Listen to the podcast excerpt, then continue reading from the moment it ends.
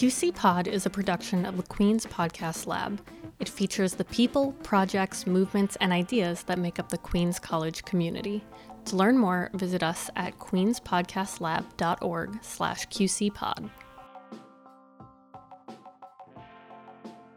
Hey there, my name is Celia. I'm here with my really good friend Brendan. Hey everybody, I'm Brendan. Brendan is super knowledgeable when it comes to music, so I thought it'd be fun for us to sit and discuss a genre of music that really isn't analyzed. We're going to discuss some great TV intros we want to reflect on and share what we've noticed with you.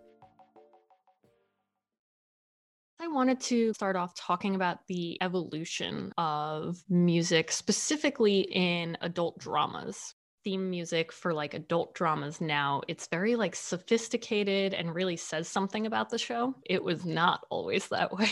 I wanted to start out with a game. I am going to play for you a theme song from an 80s television show and then i want you oh. to guess what the show might be about based on what it makes me feel.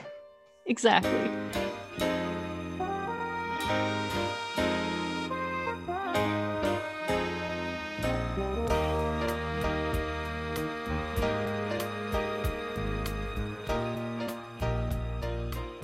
it's very upbeat but also the the bigger background that, that, felt very textured made it feel like it could have some serious subject matter but at the same time didn't take itself too seriously or wanted you to not take whatever this serious thing was seriously you know to like change america's mind on something per se. The first thing i thought of was park ranger. This is hill street blues which was a crime drama in the 80s. The show chronicles the lives of the staff of a single police station. The series features a strong focus on the workplace struggle between what is right and what works. I have another one.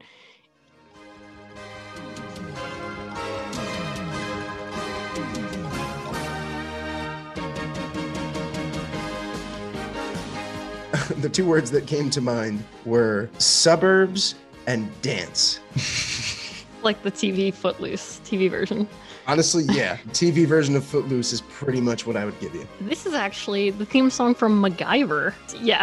if only you could see Brendan's face right now. This series follows the adventures of Angus MacGyver, a secret agent armed with remarkable scientific resourcefulness to solve almost any problem out in the field. His main asset is an inventive use of common items. Yeah, no, I mean, I've had a great respect of just the idea of, of what MacGyver was, but I would not expect that to be the theme song. They obviously didn't, you know, task me with this job because I wasn't alive, but if they did, I would have gone with maybe a, a smooth jazz guitar. You could accomplish something with that that's much closer to what the show evokes uh, than with what they chose.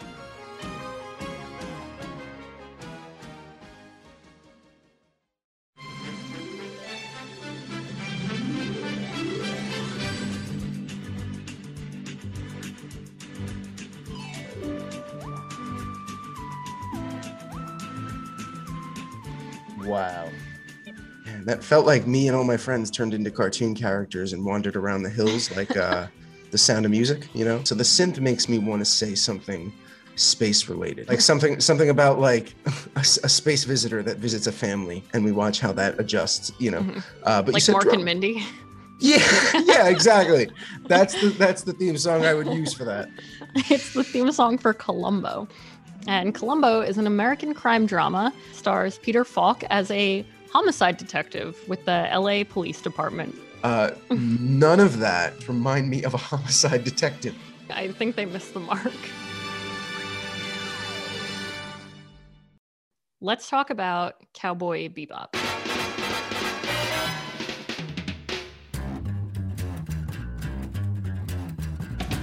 Think it's time to blow this scene. Get everybody in the stuff together. Okay, three, two, one, let's jam.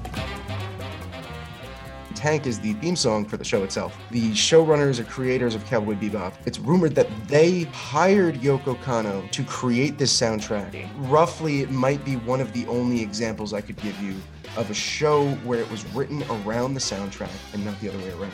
But better yet, one of the only examples where it worked.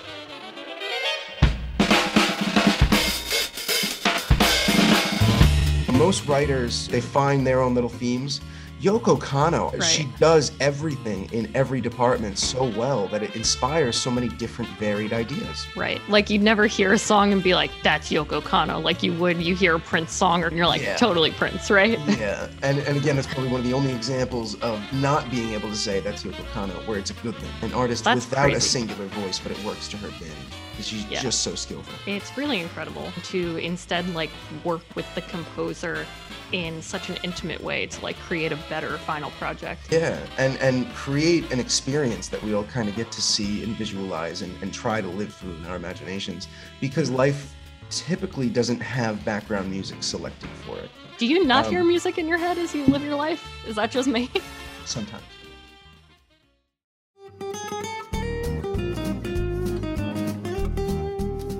I want to talk about the show Monk. My sister was rewatching it recently and was like, "Hey, did you notice that the theme song for the entire first season is different from the rest of the series?"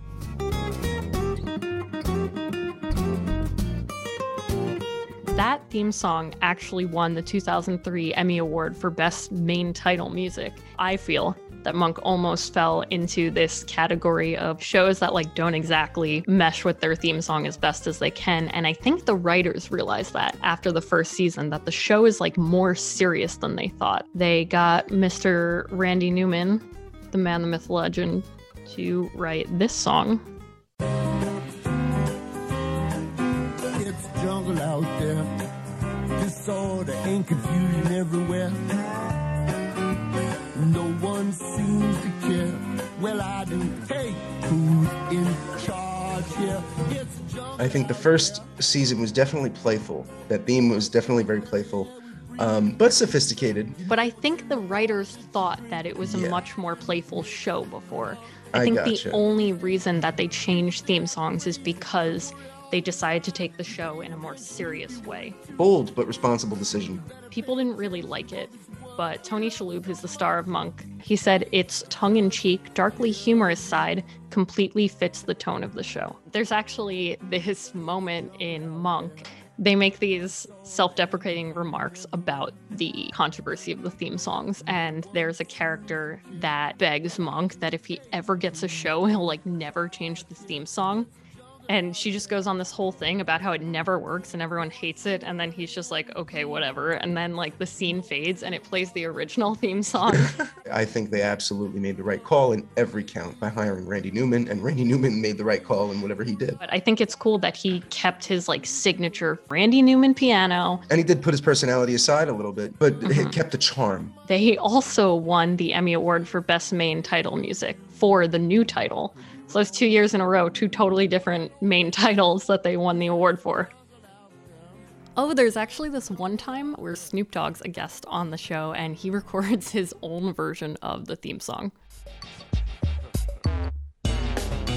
It's a jungle out there. Disorder and confusion everywhere. And nobody seems to care. Well, I do. Hey, who's in charge in here? Let me tell you, it's a jungle out there. Poison in the very air that you breathe. Do you know what's in the water that you drink? Well, I do, and it's amazing. Let me tell you, it's a jungle out there. See, people think I'm crazy. Cause I'm worrying all the time. If you paid attention, you be worried too. You better pay attention, cause this world we live in might kill you. I could be wrong, man. I think I'm right trip. You know, it's a jungle out there. Yeah, it's a jungle out there.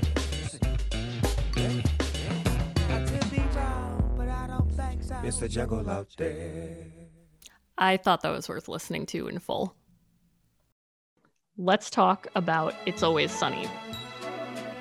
The song is called Temptation Sensation by Heinz Kiessling. What's really great is the theme song for It's Always Sunny is just very innocent string music with some flutes, and it almost like classes up a show about really angry children who own a bar in Philadelphia. And the reason they have it is because it's literally one of the archived pieces of music that the studio they were working with had the rights to. And they were like, here, you want this? Sure. And it works perfectly. It almost adds like a Charlie Chaplin kind of feel with the comedy. And there's actually a bunch of other music that they use that are written by this specific composer, and they're all in the public domain, like you said, which had a huge impact on it. It's hmm. it's funny. It's almost ironic. It's a joke within itself. Exactly. It's super ironic. I love it.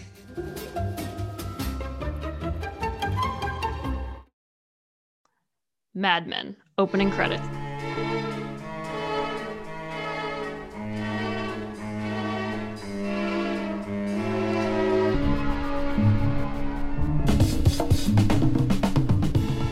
Nineteen sixties Madison Avenue advertising executives. But it gets very into not only the personal lives and conflicts and the creative ego that this this man has with this success, but also an identity crisis. And also this feeling like we don't matter and we don't have an impact. And this is something that this show explores a lot.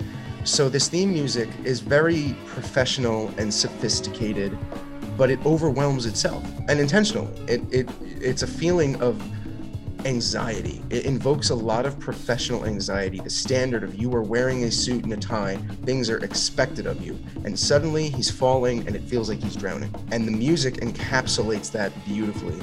And the music calms down, it's very sophisticated. You have this walking jazz bass.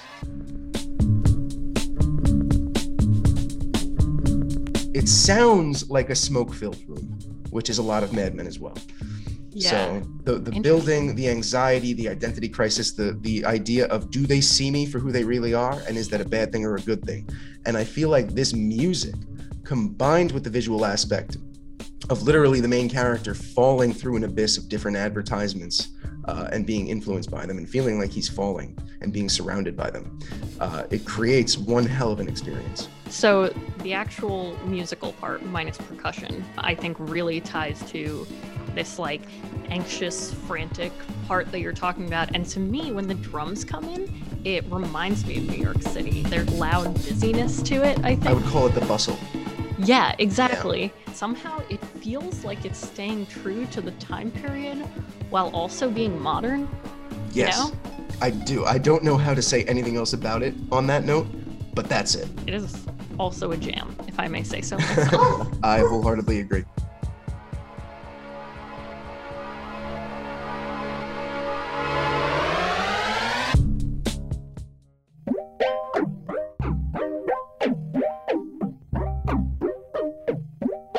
The theme song for Bojack Horseman actually inspired me to do this entire podcast because I've never heard a theme song like it. In fact, it's like a strange song, period.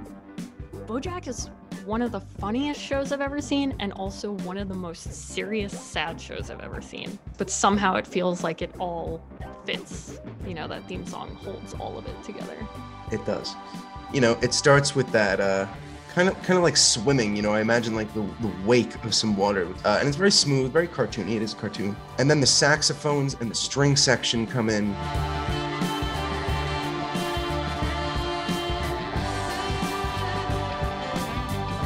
reminds me of lights. Not only like if Yeah. you're standing on a balcony overlooking that whole sea of city lights. It's very intense. And it reminds me of like a spotlight that, you know, some people don't want to be under, but find themselves under, or sometimes they think they want to be in it and find that it's not all they wanted it to be. Right. It's kind of like when you're famous in the 90s and then now you're a horse in the 2000s and you know. And someone says, Aren't you the horse from horsing around? The don't so. spotlight thing is, no pun intended, super spot on. I've, I've never thought about it before, but you're right. How the strings just like it hits you. There's just this unsettling, like, what the fuck are half these instruments, you know?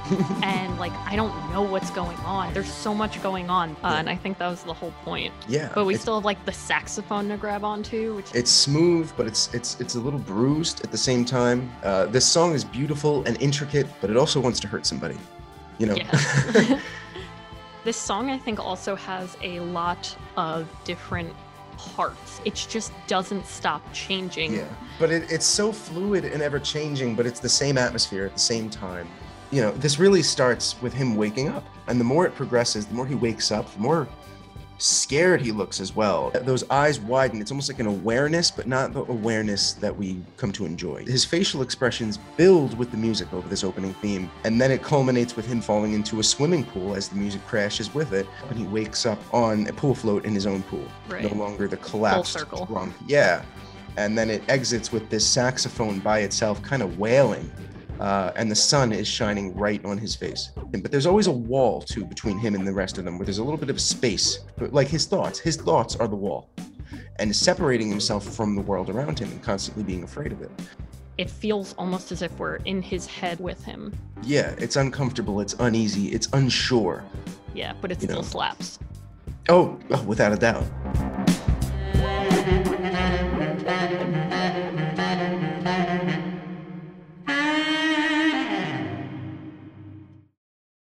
You have been listening to the QC Pod, the podcast about all things Queen's College. We're on Twitter at QC Pod and on the web at queenspodcastlab.org slash QCPod. Our producers are Jonathan Leon and Holden Velasco. Our theme music is Lake Monsters by John Flansburgh of They Might Be Giants. I'm Celia. Thanks for listening.